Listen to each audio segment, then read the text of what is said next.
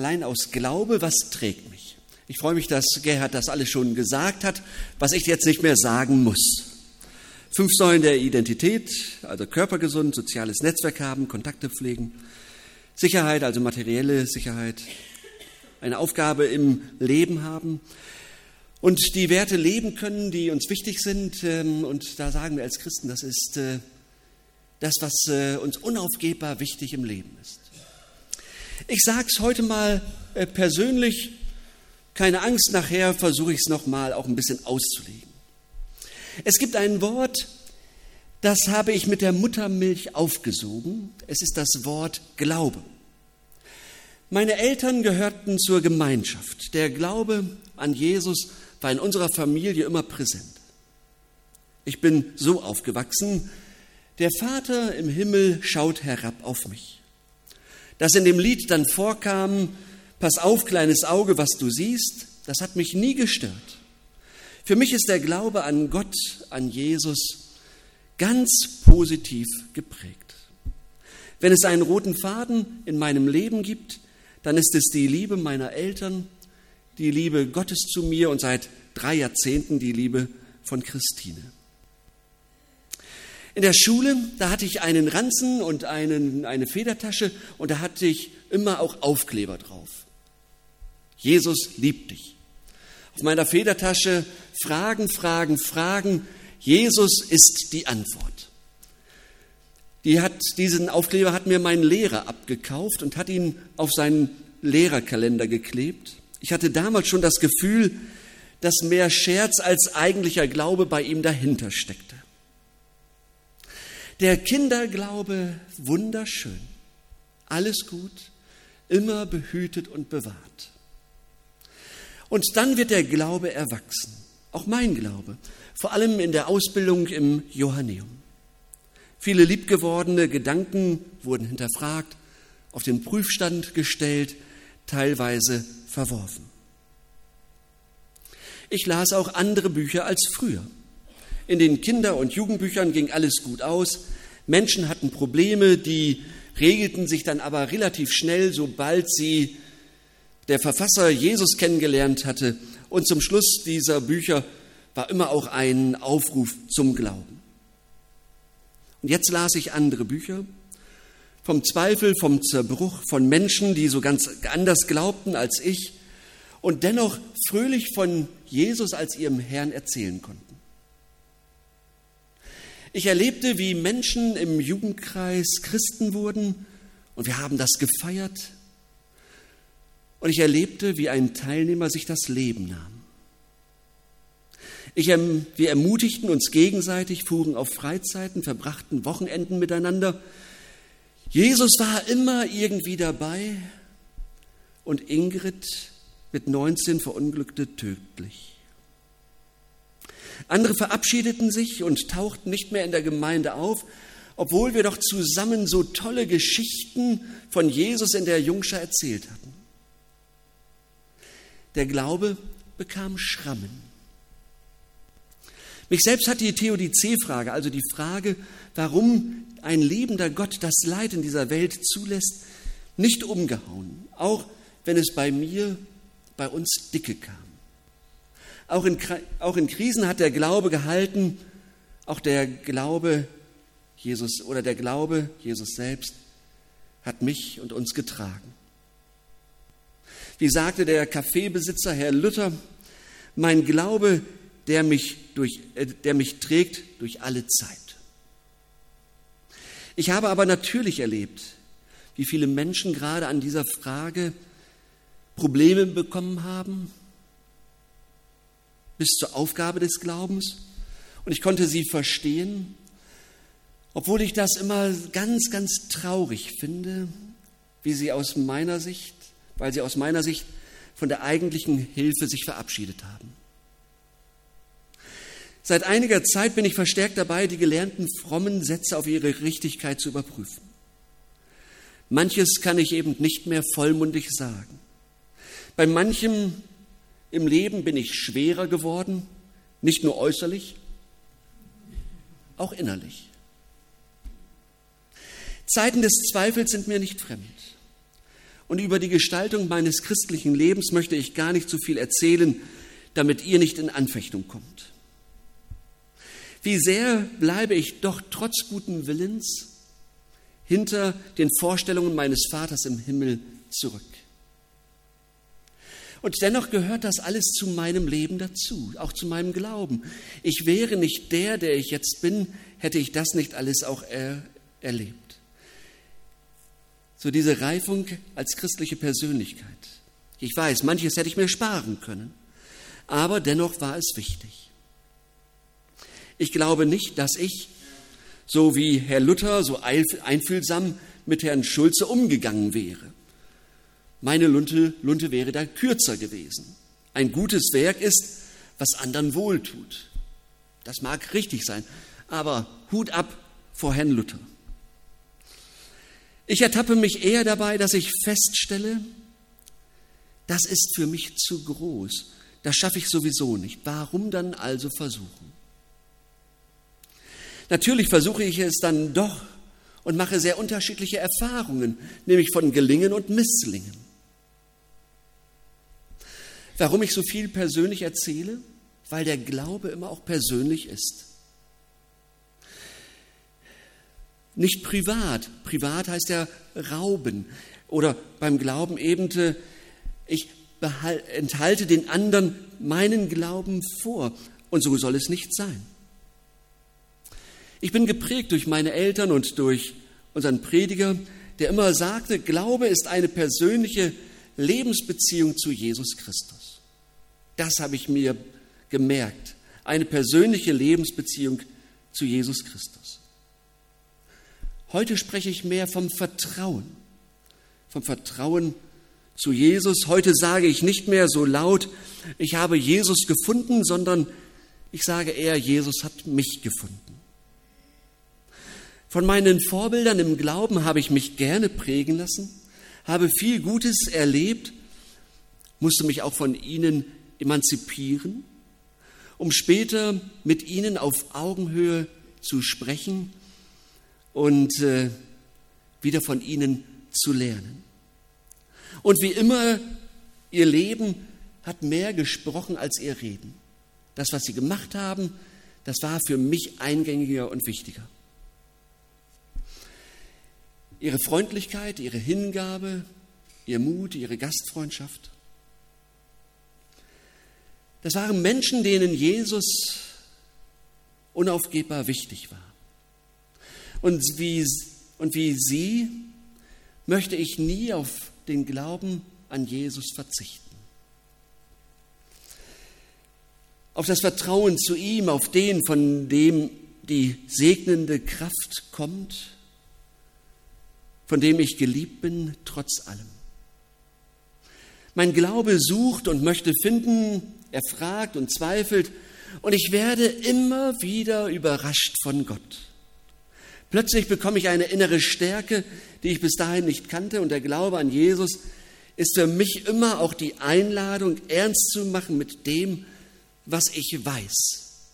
Also umzusetzen, zu leben, was ich weiß. Nun möchte ich langsam doch von mir wegkommen, um auch auszulegen, obwohl ich das versucht habe, die ganze Zeit zu machen. Rechtfertigung allein aus Glauben. Nun also etwas zur Lehre zu Martin Luther, der sagt, er redet, wenn er vom Glauben redet, vom Glauben an Jesus Christus. Das heißt, er redet vom Inhalt des Glaubens. Für ihn ist dieser Inhalt nicht eine Lehre, jedenfalls nicht zuerst, sondern der Inhalt des Glaubens ist eine Person, ist Jesus Christus selbst. Jesus, der Sohn Gottes. Und Luther legt besonderen Wert darauf, vom Inhalt des Glaubens zu sprechen, weil er weiß und wohl auch selbst erfahren hat, nicht jeder x-beliebige Glaube bringt mich zu Gott. Nicht jeder x-beliebige Glaube ist heilsbringend, sondern nur der Glaube an Jesus. Vor Gott recht zu sein, schenkt Jesus. Und das nehmen wir im Glauben an. Das Heilbringende des christlichen Glaubens besteht auch darin, dass Menschen nicht nur in ihren Aktivitäten Sinn finden, sondern ihr Leben grundsätzlich sinnvoll ist und sie das als sinnvoll erleben und empfinden können, ohne auf Leistungen und Erfolge beziehen zu müssen. Der Glaube nach der Bibel ist eben etwas ganz anderes als dieses landläufige Verstehen des Begriffs. Etwas Glauben, das klingt ja im Deutschen eher so für wahr halten oder für möglich halten oder so eventuell, jedenfalls keineswegs sicher, ein Gegensatz zu Wissen alles als Zweifel, als Vermutung. Und das mit dem Glauben, mit Gott ist ja im letzten ein Geheimnis. Es kann nicht bewiesen werden. Ein Geheimnis kann man nicht erklären, sonst wäre es kein Geheimnis mehr. Gott muss mich, Gott muss jedenfalls für mich größer sein als ich, als alles. Denn Gott ist für mich heilig, unberührbar, letztlich unvergleichlich. Glaube, Pistis im äh, Griechischen, der Hauptsprache des Neuen Testaments, meint Vertrauen, meint Treue, meint Überzeugung. Pistis erlebe ich beim Gegenüber, dem ich mich anvertraue, zu dem ich gehöre, dem ich das Ja-Wort gebe, ein Gelübde. Im Hebräischen Aman, das manchmal mit Glauben übertragen wird, meint, sich an etwas festmachen, sich auf jemanden verlassen. Abraham, der im Alten Testament und in der Folge dann auch für Paulus und Martin Luther als großes Vorbild des Glaubens gilt, gründete seine Zuversicht in Gott, hängte sich an ihn, ganz im Sinne der Reformation, ohne Rituale und ohne Kult. Er vertraute. Und Glaube ist Vertrauen, mehr ist mehr als das, was ich sehen kann, als ich bezahlen, horten und leisten kann. Nicht zu beweisen, der Glaube, aber zu erleben. Zwar kann ich den Glauben nicht beweisen, aber ich sehe die Wirkung, die er in meinem Glauben hat. Und ich ahne, dass Weisheit am Ende mehr bedeutet als Wissen und Hoffnung mich weiter trägt als meine Erfahrung. Und Glaube ist auch eine Trostkraft. Ich darf vertrauen. Glaube vertraut, dass diese Welt eine Mitte hat und dass Gott die Mitte dieser Welt ist. Ich glaube, dass der Glaube stärker ist, weil die Liebe Gottes stärker ist. Die Liebe stärker ist als der Tod und damit stärker ist als meine Ängste und als meine Angst. Manche sagen, dass sie ihren Glauben ausüben. Ein merkwürdiges Wort. Jedenfalls, wenn ich äh, den Glauben ausübe, dann merke ich, ich bin geliebt. Immer. Und für immer. Und ich mache mich fest daran. Natürlich, natürlich zweifle ich auch. Vorhin habe ich gesagt, die großen Sätze des Glaubens prüfe ich. Du kannst Gott alles sagen. Ja, na klar. Aber ich mache es nicht immer. Du kannst dich ganz auf Gott verlassen. Aber ich mache es nicht immer. Warum vertraue ich nicht immer? Warum habe ich trotzdem Zweifel?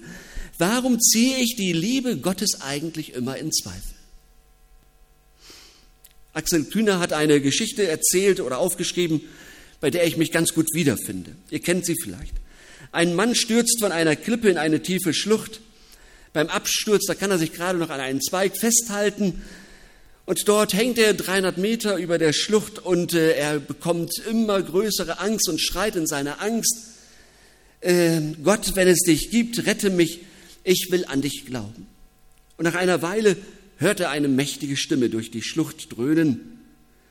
Das sagen alle Menschen, wenn sie in großer Not sind. Nein, Gott, so rief der Mann, ich bin nicht wie die anderen, ich will an dich glauben, hilf mir doch bitte. Gut, ich werde dich retten, ertönte die Stimme, lass den Zweig los, ich werde dich auffangen und bewahren. Den Zweig loslassen, bin ich verrückt, schrie der verzweifelte Mann. Wie gesagt, ich finde mich da gut wieder.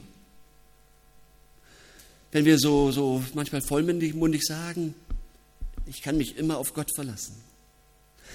Herr Luther, unser Kaffeebesitzer, hatte einen Schlüsselanhänger aus Seil dabei, um sich daran zu erinnern, dass ich mich jederzeit an Gott hängen kann und ich so mit ihm verbunden bin.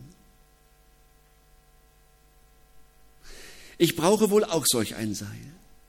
Ich ahne, es liegt nicht an Gott, der Quelle, wenn ich ihm nicht vertraue, wenn ich die Liebe Gottes vergesse. Sie ist immer da und immer zugänglich. Und ich verstelle mir manchmal den Weg dorthin. Ich lasse zu, dass andere Kräfte mich beeindrucken, einschüchtern, entmutigen, verunsichern. Vielleicht kennen das einige, dass man dann Angst bekommt. Dann fängt man an, sich zu behaupten, mich, uns zu verteidigen, zu rechtfertigen und selbst zu schützen. Und wenn man dann Angst hat, zu kurz zu kommen, dann wird man misstrauisch, dann wird man hart, vielleicht sogar böse, dann schlägt man um sich. Aber da ist sie, die Gnade unterbricht die Spirale der Angst. Das Vertrauen mischt sich ein, die Liebe rettet mich. Im Deutschen üben wir die Liebe und das Vertrauen. Und das müssen, das müssen wir eben nicht können, sondern das üben wir tatsächlich ein. Die Seele immer wieder vertraut zu machen mit dem Geheimnis, das uns letztlich heilt im Leben. Wenn das die Tiefe meiner Seele erreicht, dann erlebe ich Frieden. Als Christen haben wir eben keinen extra Vertrauensakku, äh, der uns irgendwie über andere erhebt. Wir können nicht so groß von uns erzählen. Wir reden dann doch lieber von Jesus. Von Jesus, der uns kennt und liebt, der uns begegnet ist, der unser Leben mit Mut und Zutrauen wieder beschenkt hat und ich wieder Mut bekomme, etwas in Angriff zu nehmen. Und Glaube ist für mich Heimat. Heimat. Gottvertrauen ist für mich ein Zuhause. Es gibt ein Dach für meine Seele, dass der lebendige Gott über mir ist, in mir, neben mir, überall. Ich bin gut aufgehoben. Das steht über allem. Und zu meiner Heimat gehört auch, dass ich evangelisch bin. Jetzt nicht so sehr im Widerspruch oder im Gegensatz zur katholischen Kirche, sondern eher bezogen auf das Evangelium von Jesus Christus. Ich bin evangelisch. Wir feiern Jesus hier in diesem Gottesdienst. Hier ist Jesus gegenwärtig. Wir glauben an ihn. Eine Atmosphäre des Vertrauens, weil wir ihm glauben, ihm vertrauen. Und hier in diesem Haus wurde viel gemeinsam gelacht und geweint, gefeiert und getrauert, Hoffnung vermittelt, hier wurden Menschen getauft und viele getröstet und gesegnet und es wurde gesungen, gepredigt, gespielt. Glaube ist Heimat für mich.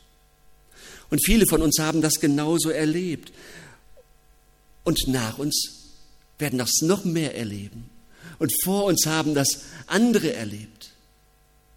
Und wir sind mittendrin in dem, dass Menschen geglaubt haben vor uns und nach uns glauben werden. Der Glaube als Heimat ist größer als das, was ich gerade glaube, erlebe, fühle und denke. Ist größer als alles. Und dann höre ich Petrus. Und dann höre ich Jesus. Und Jesus sagt zu Petrus, ich habe für dich gebeten, dass dein Glaube nicht aufhöre. Bittend steht Jesus dem Freund bei, damit seine Glaubenstreue nicht endet.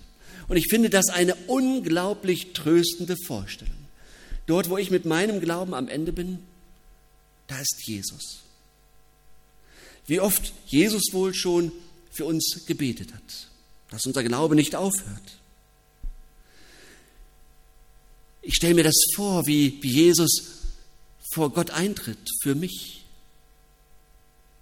für mich, für mich, Es gibt so viele Menschen auf dieser Welt für mich. Aber auch eine schöne, starke Vorstellung, dass wir von Jesus hier lernen und für andere mitglauben. Wo Menschen nicht mehr glauben können.